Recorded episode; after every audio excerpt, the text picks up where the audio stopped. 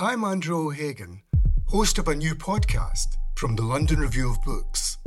It's about the bloodiest and most controversial event of the Falklands War the sinking of the General Belgrano. Margaret Thatcher was accused of a war crime. The truth would only emerge in the pages of a private diary. This is the Belgrano Diary. Listen wherever you get your podcasts. Twice, twice.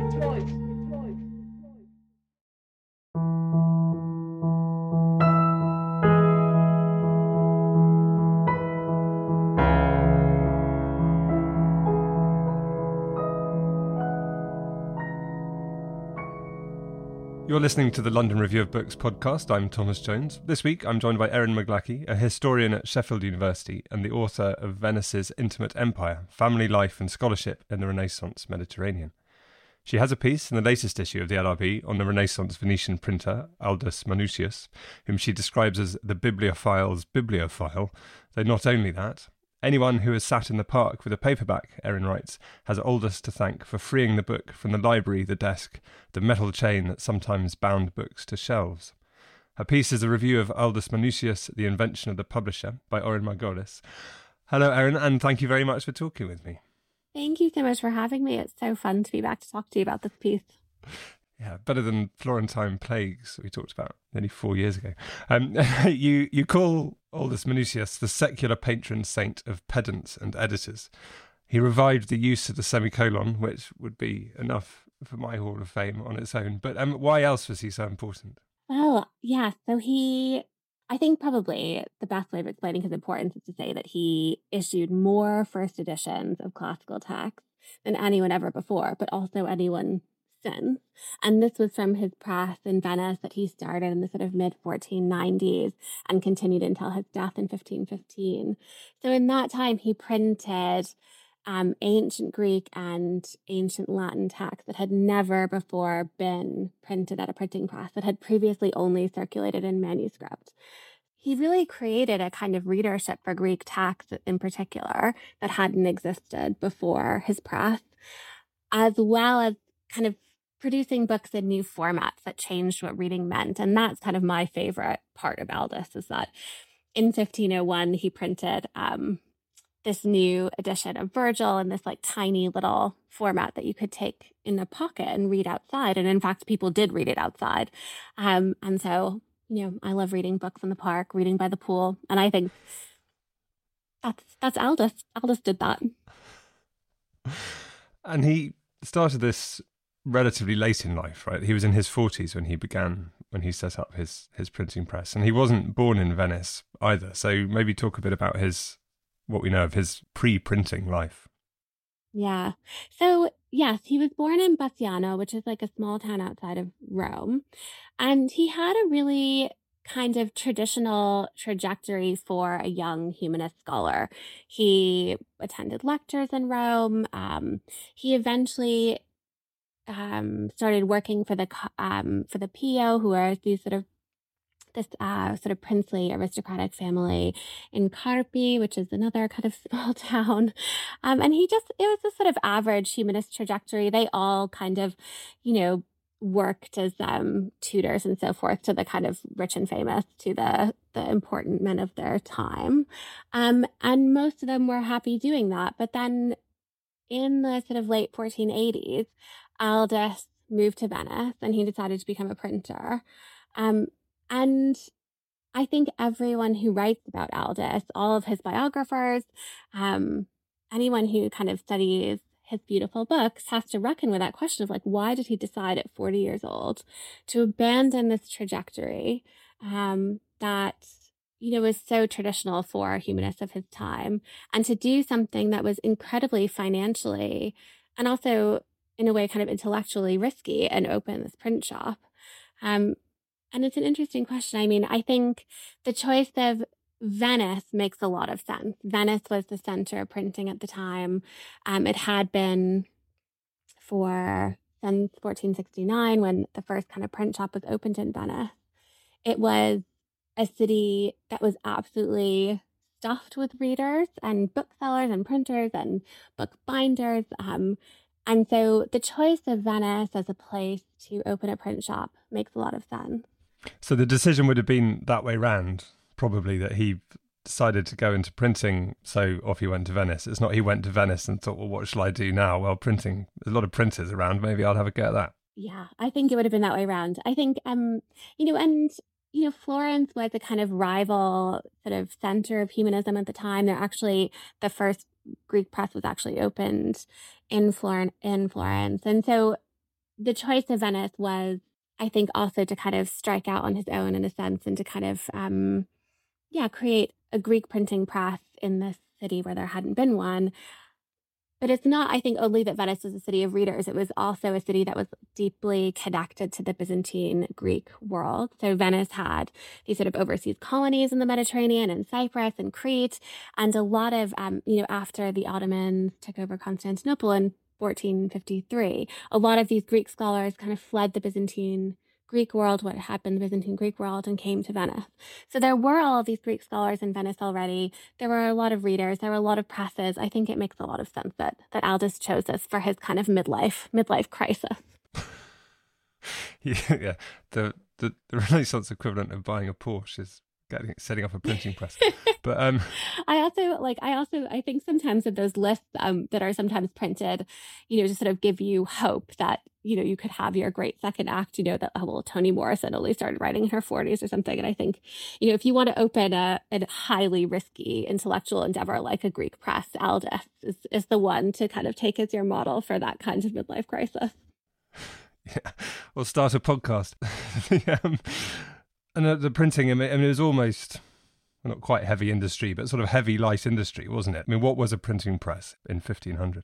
Well, it's so interesting because one of the arguments that um, Margolis makes in the book is that Aldus sort of changed what printing meant. So, in the beginning of his career, printing was really a kind of manual skill or manual form of labor. So, the printing press was huge, and that was like physically enormous. And that was also a huge capital investment. But you also had to buy paper, which was really expensive. You had to hire people to work at the press, people to set the letter type, compose the text, check them over. Um, you had to probably one of the biggest outlays was to pay um, a sort of very skilled, highly skilled metal worker to actually carve the metal type for you. Um, so it was a huge outlay. It was a lot of physical labor, sort of skilled physical labor involved.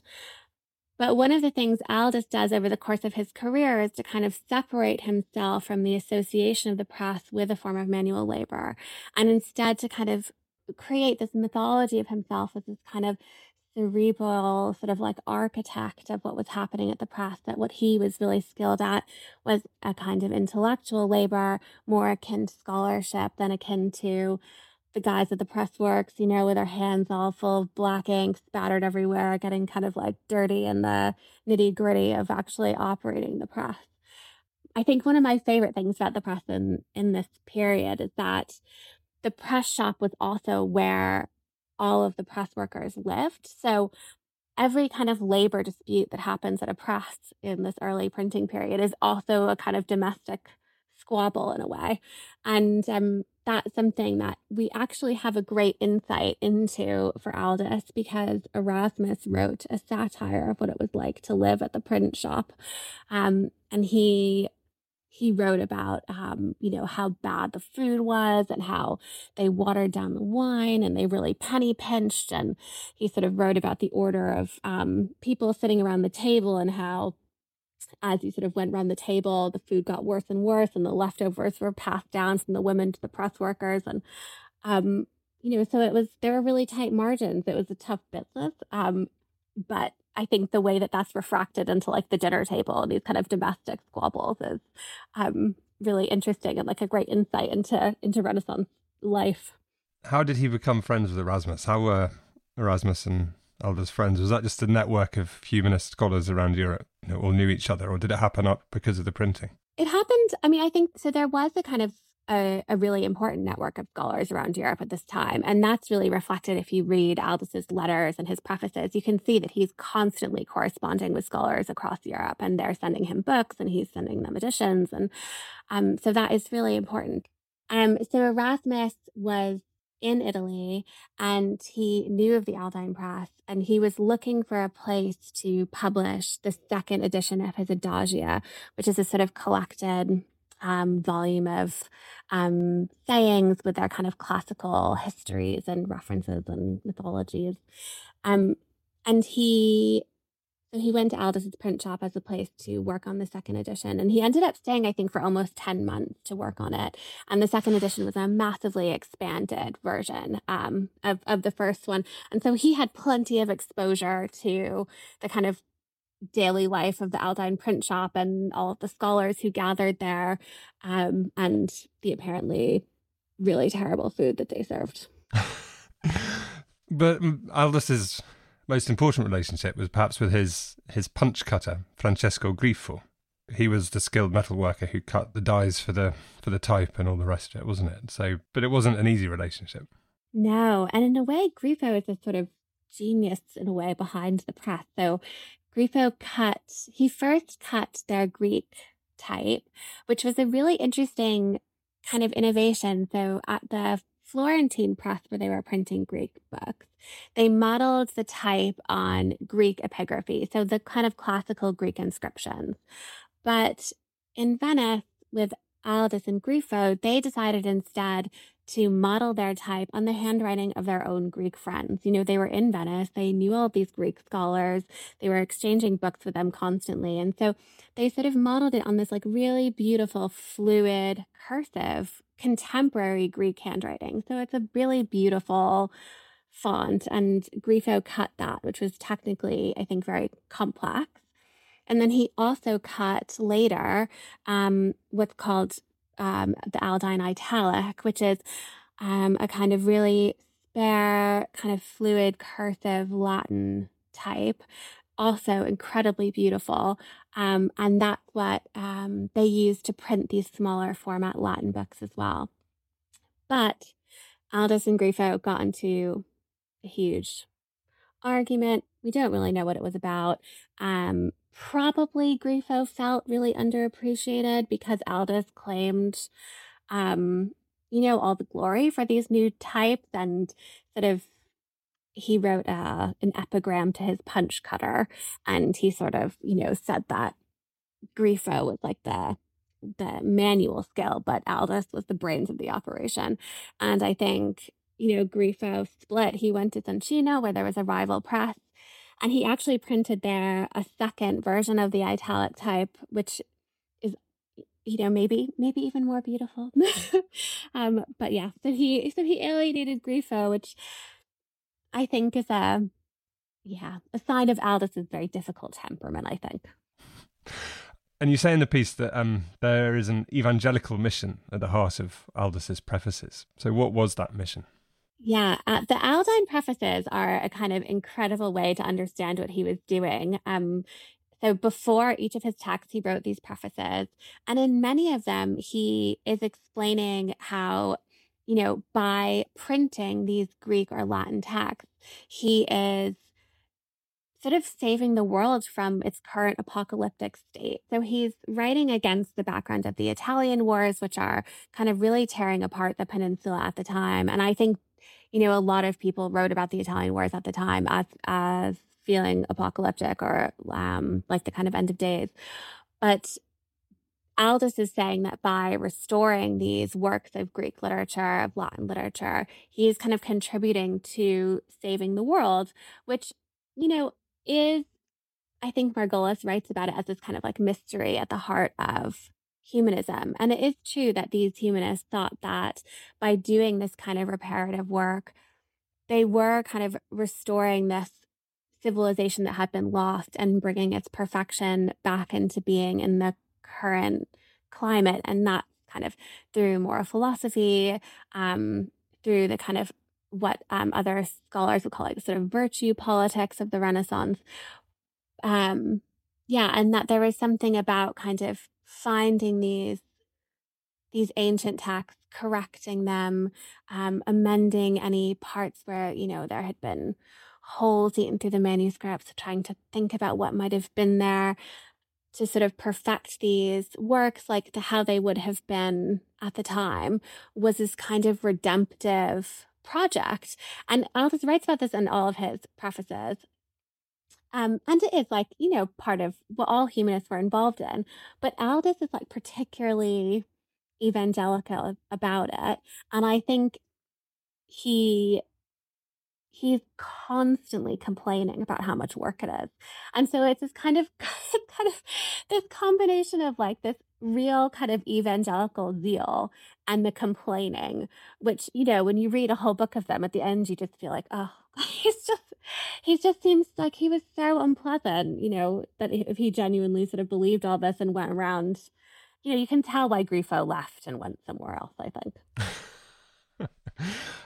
and I mean, is it possible to tell how literally he meant this idea of sort of averting the apocalypse, or is it uh, is it sort of rhetorical exaggeration and a and in some sense metaphorical that we're men by you know if we keep printing books we maintain this line of civilization, perhaps in inverted commas.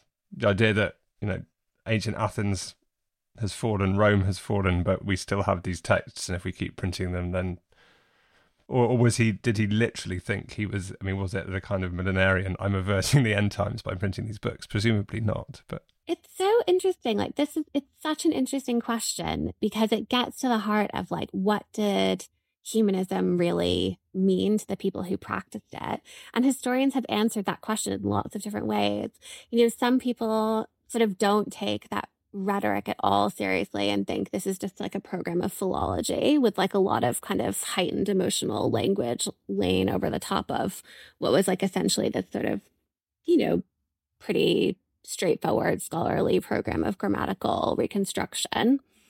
Um, and other people, I think, see it as an incredibly serious moral program of reform. And they really did intend, you know, to influence politics, the church at the highest levels by bringing it back to, you know, these kind of um, austere classical sources.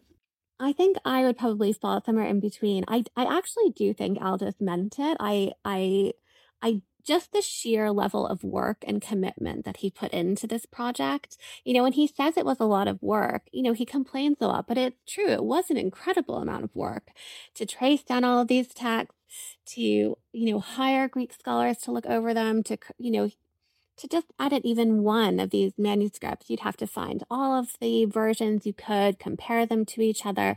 It's an incredible, incredible amount of work. And he didn't do it for a one, he did it for dozens and dozens of texts.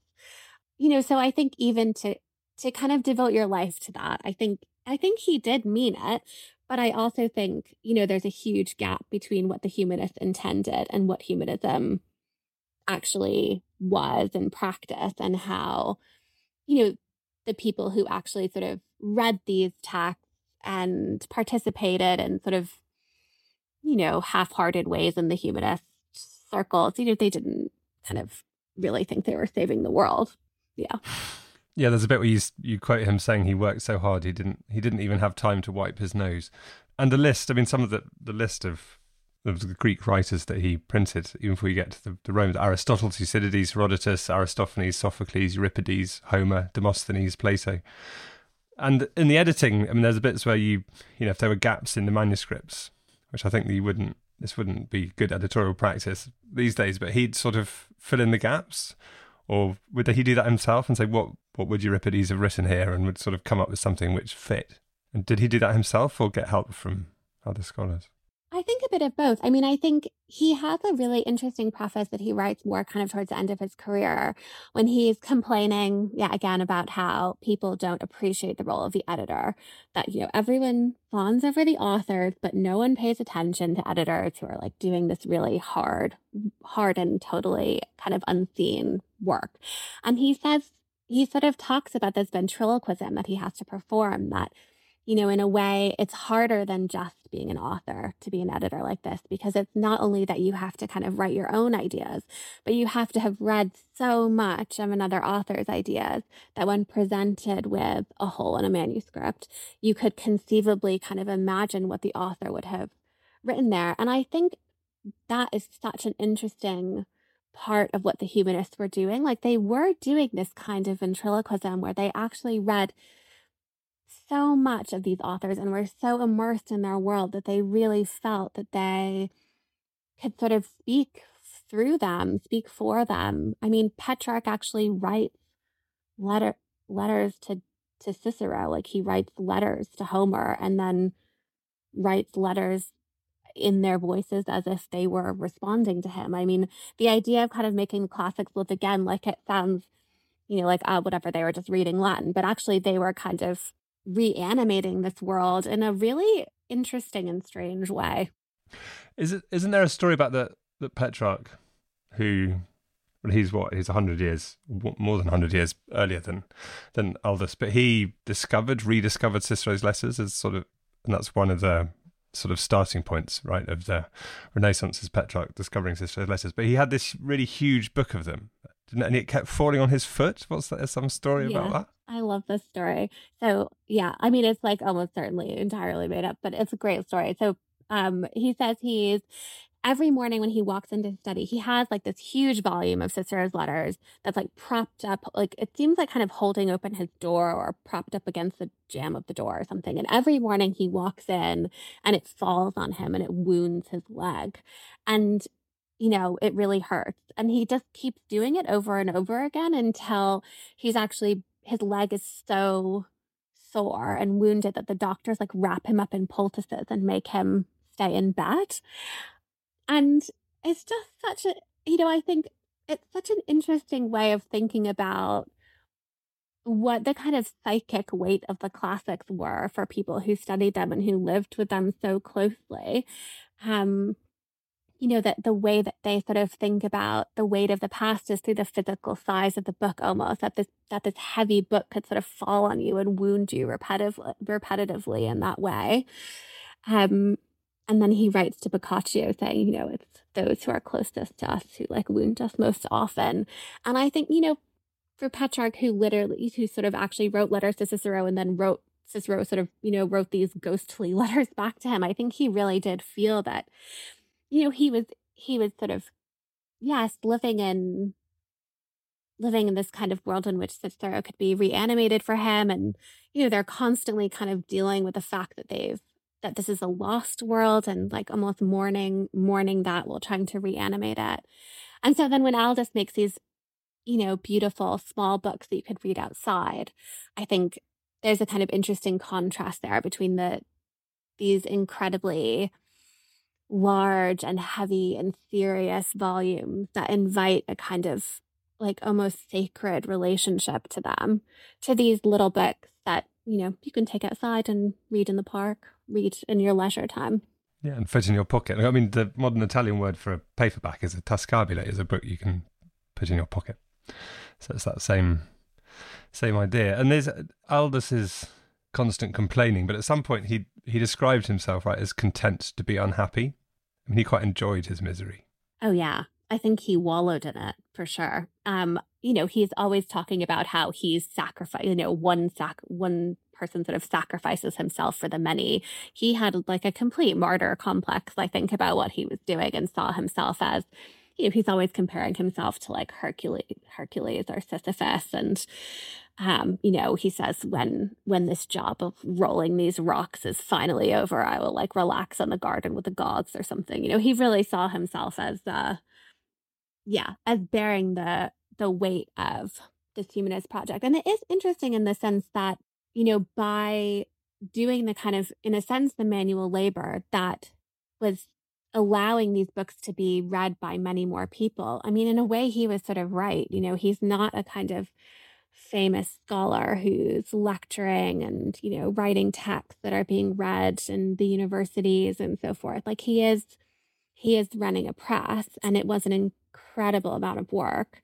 Um, and you know, maybe he, would. I, I don't know how underappreciated he was at the time. He always writes that people are singing his praises everywhere. So I'm not sure if he was totally as unappre- underappreciated as he says he was. But, you know, I think, um, I think, you know, I'm sure any editor today can, can identify with the idea that, you know, editors are maybe a little bit the, un, the unsung heroes of the publishing world. Absolutely. Like, no question about it. The, um, and he, but he, I mean, he had time, he set up this group or club I mean, drinking society. I'm not sure what you'd call it. The Nea Academia, the new the new academy. he called it, which sounds, you know, quite grand and Aristotelian or whatever, but or was it just an excuse to drink wine with his friends? Bit of both. Oh, it's so interesting. It's so hard to say. Uh, so he, yeah. So the the statutes of the new academy survive, and it's supposed to be, um, yes, like a sort of Plato's academy rediscovered in Venice, held at the Aldine Academy, and um, he invited his friends over, and they were supposed to all speak in Greek to each other. And if you didn't speak in Greek, you had to pay a fine and put it in this special little box. And when they collected enough fines, they would use that to pay for the wine for their next meeting. Um, you know, so it sounds it sounds like a kind of pretentious drinking club to me in which they're sort of, you know, speaking Greek, drinking nice wine. Um, probably, I don't know, maybe the more wine you drink, the less good your Greek is, the more you have to pay. I don't know. Um, but I think, you know, it does get at this kind of like social aspect of humanism at the time. And there were these kind of academies and in lots of Italian cities um, that surrounded particular humanists. Um, and, you know, I think sometimes we like to kind of create a divide between like the kind of real intellectual work and the kind of social world of of the humanist. But actually it's like so intertwined and um yeah there's no way of really pulling it apart like who you know who knows what they were who knows what they were talking about. But i don't think we can just kind of you know sort of say oh well it's just just a drinking club because i think you know it was also yeah part of part of their intellectual world too so he had this this symbol of a dolphin intertwined with an anchor, dolphin wrapped around an anchor. Was that like the logo, as it were, stamped on the spine of the books or on the on the front page of the books to to show that they were his? Yeah, not on the spine, but um, yes, on the front page. And was was that something that he he invented? I mean, because now a publisher's logo, and in fact, that symbol of the dolphin wrapped around an anchor was used by Doubleday for many years. I think they've now dropped the anchor and only used the dolphin, but um was that something that all printers did as a way of saying this, you know, like the printer's mark, saying I printed this one, or was it something that he that sort of branding was that something that he took to a new level? I think it was something that he took to a, a new level, but it but certainly a printer's mark was like a common thing that print that printers used at the time to identify their work. It was also, I mean, it was a common thing that lots of um, industries use, like bakers stamped their bread, bricklayers stamp their bricks. There's a kind of really rich world of like makers marks of various kinds in this period. Um, but yes, the dolphin wrapped around the anchor, I think, is special. I think because of what it meant, you know, it sort of stood for this um, term festina lente, make haste slowly. Erasmus then writes about the emblem and this phrase, make haste slowly, in um, in a later text to kind of and sort of adds to this kind of Aldine myth of what he was what he was up to at the print shop. So I think it does become it stands for something more probably than most printers' marks did at the time. And it was also part of Aldus's um, great campaign against being counterfeited. So, especially once he um, invented this kind of smaller format book, he just became almost instantly counterfeitable. And I think it's like only two years after that Virgil edition, he writes this warning to the printers of Lyon saying, you know, I know you've produced these, I think it's like nine editions that are supposed to be like mine, you know, you've got to stop doing it. It's, it's, you know, effectively watering down my brand. He also says that, um, you know, they look a bit like mine, but also, um, the, the print is like is too French and quite ugly. The capitals are ugly. And I think he also says that the paper smells bad that they printed on in Lyon, like not like the sweet smelling paper they use in Venice. So, you know, he he gets, you know, really concerned with this question of um of fraudulent printing, counterfeit printing, which I think, you know, is is is fair. He did become really counterfeitable and and the dolphin and anchor symbol, I think is kind of part of um part of that. And did the counterfeiters claim that they were were they just doing the same thing that he was doing? They were printing these small small books of the same text he was doing, or were they claiming that they were his? So they didn't um they didn't actually kind of have um the the printer information. I think they were just printed without that information, but they were attempting to to counterfeit Aldine books. So to print them as if they were really coming from the Aldine press because they there was such an obvious market all of a sudden for these Aldine, for especially for these small format books. Um, the first edition, that first Virgil edition in 1501, Aldus printed in a print run of 4,000, which is like a really big print run for that time. And there was an immediate, you know, people loved them. And so I think, you know, all of a sudden printers in Lyon were thinking, well, we could like could make a little money on this. Okay, that that is amazing. Four thousand. I'm not sure you'd get a print run of four thousand for Virgil. Now, maybe that maybe you would. Maybe that's too something. I don't know. To the end of the world, we need to print more Virgil. But he he also printed Italian writers, didn't he? He produced an edition of Petrarch, and is that was Petrarch already? Had he already, as it were, joined the ranks of of Homer and Virgil, or did Aldus' edition sort of help his canonization? That is such an interesting question. So he, I know he print, he printed Petrarch and Dante, and I think also Boccaccio. I'd have to check that. He definitely printed Petrarch and Dante in these small editions. I think that, you know, both of them were kind of well on their way to a sort of canonization in Italian literature. Um, but I think what made it, what Aldus did was make it quite fashionable to have one of these little editions. So, one of the things uh, Margolis does in the book is he shows these like really beautiful portraits um, from the 16th century of men and women holding these little sort of Aldine sized editions of Petrarch um, with like the, you know, the with the volume open so you can sort of see the beautiful italic and i think you know he made it very yeah, very fashionable to sort of carry around these little books of love poet of like Italian love poetry um, amongst a certain kind of elite, make it fashionable to read outdoors. Um, and that I guess was was new. Um, but I think the authors were sort of already well on their way to being to being canonized by the time Aldus got to them. And presumably they you know they make a, a perfect gift. so I would say they're sort of yeah yeah, and and in fact they were gifts. I mean, Aldus Aldus gave them to political leaders, to famous scholars who then wrote back to him and and thanked them. And you know, they have this really like charming, I charming um idea at the time that when you carry the book with someone, it's like you have them with you. And so whenever Aldus was giving them books, he said, you know, and then you can sort of, because this book is so small, you can sort of carry me with you wherever you go. And, you know, when you're to sort of political elites he says you know when you just like have a little time off at the senate when you have a little time off at court just just pop outside you know read read a few lines of virgil to just you know sustain and and to sustain you through the day. So like he has this like really sweet idea. I mean the idea now that you would read virgil like on your break is hilarious but that i think probably did it did make sense to you know princes at the time. Yeah well it's the equivalent of you know checking checking twitter on your phone as it were. You kind of yeah Imagine, imagine if that was your turn instead. so in the, in the piece, you say that Margolis's claim, central claim in his book, is that Aldus invented the idea and identity of a publisher, and it seems, I mean, you agree with that? Yeah, I I think so. I mean, I think that what's kind of distinctive about Margolis's book and really you know, is kind of new about what he's doing is showing, you know, just how he kind of invented this mythology of himself as a publisher and in a way how that was how that really was true. Um, I think this idea that when you bought an Aldine book, you were buying into a little bit of what Aldus stood for, which is kind of what Margolis argues you know, I think that's I think that's undeniably true when you think about it. It's like it's not just the aesthetics of the book, which were also really distinctive. So that beautiful spare italic, the really wide white margins, like they are just beautiful books.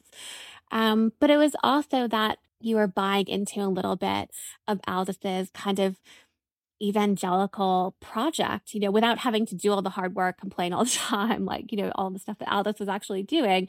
But you could sort of be part of that project. And, you know, when I was sort of thinking about it for writing the piece, I was thinking about, you know, how true that is now, like how how meaningful certain form I mean, you know, to maybe a small group of people, but how meaningful certain forms of kind of literary marketing and publishing are now. Like like the example I use in the piece is Fitzcarraldo Blue. Like that that is such a meaningful shade of blue. You know, maybe not for everyone, but for a certain group of people, that is a very meaningful shade of blue. And I think, you know, Aldus was doing something really similar and was maybe the first really to do it. And I think, um, you know, that's why I think he's sort of the bibliophile, bibliophile. If you love books and publishing and if they mean, you know, more to you than just the words on the page, then that is, that is like really an Aldine project. Yeah. And then the, this other book, which doesn't quite fit with those other ones, although maybe it does. I don't know. The, the Hypnerotomachia Poliphili, if that's how you pronounce it, which was quite a different project from a new edition of Virgil or Plato or Petrarch. Yeah, it's such a mysterious book. Um, so the Hypnerotomachia Poliphili is a mouthful. It's the strife of love in a dream, is like how the English translation usually goes. So this is it's so fascinating. So the story is this kind of surreal, sort of medieval romance type story where the hero falls asleep and has like this sort of dream within a dream where he's like chasing this woman that he loves through this kind of mysterious landscape. Um, and it's as with all medieval romances, like plot would be too strong of a word. You know, he's sort of it's like very sort of meandering and um hard to follow and um, they run through they sort of he chases her through these like mythological landscapes and these sort of um, remnants of a classical civilization which is now gone. So it has like this really kind of haunting atmosphere.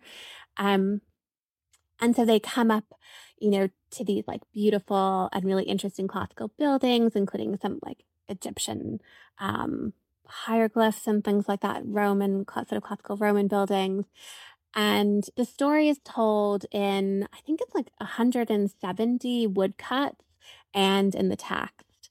Um, and there's a really complicated interrelationship between the two. The text itself is in this mix of Latin, Italian, and Greek. So it was, you know, it, was arcane even at the time. Like, not many people could read it. It was a sort of puzzle for scholars. And the story is sort of told more clearly through the images. Um, yes, and Aldus printed it. And it's like, it's I mean, it's a mysterious book anyway, because, you know, who could read this language? Who could understand this like incredibly convoluted story? Like, who is it even for? Um, no one, the authorship is unclear. Um, historians sort of think that they know who wrote it. They think they know who produced the woodcuts. Aldus does say that he printed it. Like it is, it does say that Aldus printed it, but it's underneath a list of errata. It's like almost like a joke.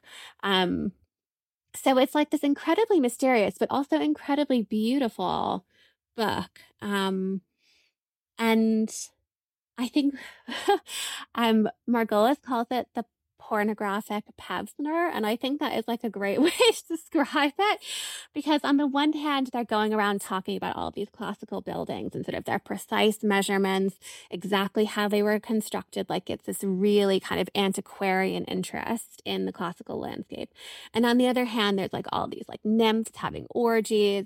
There's like this kind of ritual to Priapus with like this absolutely like enormous penis on a altar which was actually one of the most defaced images of the Renaissance. Like it's hard to find a copy of the Hypnerotomachia where that hasn't been um, effaced in some way. Um, so it's just like such a confusing and mysterious book anyway. And then to put it within Aldus's overall career is equally confusing because, you know, he's printing these really serious Greek texts. Like, why did he bother with this um, really arcane project? I mean, is there any is there any chance that he wrote it himself? No, no, probably not. Um, I so I think I think there is a kind of his, his consensus that it was written by, I believe, a Dominican monk in Venice. Um, you know, which what he knew with nymph orgies, who knows? But um, yeah, I don't I don't think Aldus wrote it himself, but it is interesting that he published it. I mean, um, Margot. So a previous biographer of um Aldus sort of said, well, it's like this like weird aberration and sort of tried to downplay it. Margolis says it was actually where he started to work out this idea of festina lente and his kind of motto about make haste slowly. Um, and where he starts to you sort of begin to think of himself more as this kind of cerebral architect of the book rather than a kind of manual laborer and places it in that kind of um yeah trajectory of his career, which which I think makes a lot of sense. And would the the woodcuts unusual for his books? I mean, would the did his editions of of Virgil and Homer have illustrations? I don't think the classical text typically did. There, he did um, just after the Hypnerotomachia, he printed an edition of um, Catherine of Siena's letters, which had some interesting woodcuts in them. Um, but no, not typically. The the woodcuts for the Hypnerotomachia were produced by Benedetto Bordone, who was like a very well known miniaturist in Venice at the time. So, who worked extensively in manuscript and then in print to produce these woodcut images. Yeah, and that, the, the, the motto, the festina lente, the hurry slowly, and that, and that's represented in in the logo, right? So the anchor is the is the slowness, and the dolphin is the is the hurrying. So the, I don't know, I don't know what it means that Doubleday have dropped the anchor. They're just, just hurrying now. Best not to think. That's not to think too hard about that. I think. yeah. yeah. And then he died in 1515. So when he was about what about 60 after uh, 20 years of very hard work. Yeah, yeah, around six, 65, I guess. Yeah. And he wanted, what is this? He, he wanted to be buried in Carpi. Yes, that's right. So he died. There was a funeral for him in San Paternian Church. And um, we have one of the orations that was given there by another scholar in Venice, Egnazio. And he sort of he says, you know, Aldus basically worked himself to death. Like, so he's kind of like, you know, after all of this complaining and the prefaces for 20 years, finally his friend's like, yeah, he did. He worked himself to death. Um, and he was laid out in, it's a beautiful image. He's laid out in the church, like surrounded by piles of his books. Um, and then he wanted his body to be sent uh, back to Carpi to be buried in a tomb there, which is where he owned land and he had this kind of long connection there with the, the Pio and so forth. But for kind of complicated reasons to do with the Italian wars, he his body was never sent back to Carpi and probably lost um, or buried in, you know, a, a tomb that's now forgotten or, or unmarked. Um, yeah. So, it, in a, like, I think Margolis writes really beautifully about you know, how he was sort of a man in a sense without a place and you know that this kind of temporary monument of books that was like built to him in in in, in the church at his funeral is kind of really in a way opposite for his for his life um and erasmus wrote about how he created a library without walls, you know, with printing all these books. And so there is a kind of like placelessness to Aldus to the to the publishing project, which I think is kind of mirrored really beautifully in in his death. Um and then, you know, of course, I like I sort of closed the piece by talking about um that Thomas More, the books that were in Utopia were Aldine books. So again, it's like a kind of play a placeless legacy in in a sense, you know, because obviously Utopia is, is no place at all. Yeah, and as you imply in the piece, that book aesthetics now are still Aldine. That if you read a, a paperback with with a distinctive brand identity and and wide margins, then you're reading an Aldine text. Yeah, I mean, I do think that there is like a this really interesting continuity with what he did. I mean, I think you know, it's it's maybe harder to see in his Greek scholarship because that's not so much a part of our our world these days. But it's you know, people say often, you know, he invented the paperback and you know, in a way that's true. He did shrink the book. He took it out of the library. He made it fashionable to read outdoors. He made it fashionable to carry around, you know, beautiful little books. Um, he associated like a particular aesthetic with a particular publisher, which, you know, I think is really resonant now. And um, yeah, so I think whenever you sort of read a book outside or on the tube or by the pool, like that is a that is an Aldine legacy. Erin Maglaque, thank you very much. Thank you so much for having me. You can read Erin's piece in the latest issue of the LRB, dated the 14th of December, along with Julian Barnes on Monet, Neal Ascherson on East Germany, and Colin Burrow on Zadie Smith's new novel. The LRB podcast is produced by Anthony Wilkes and Zoe Kilborn. The music is by Kieran Brunt. I'm Thomas Jones. Thank you for listening.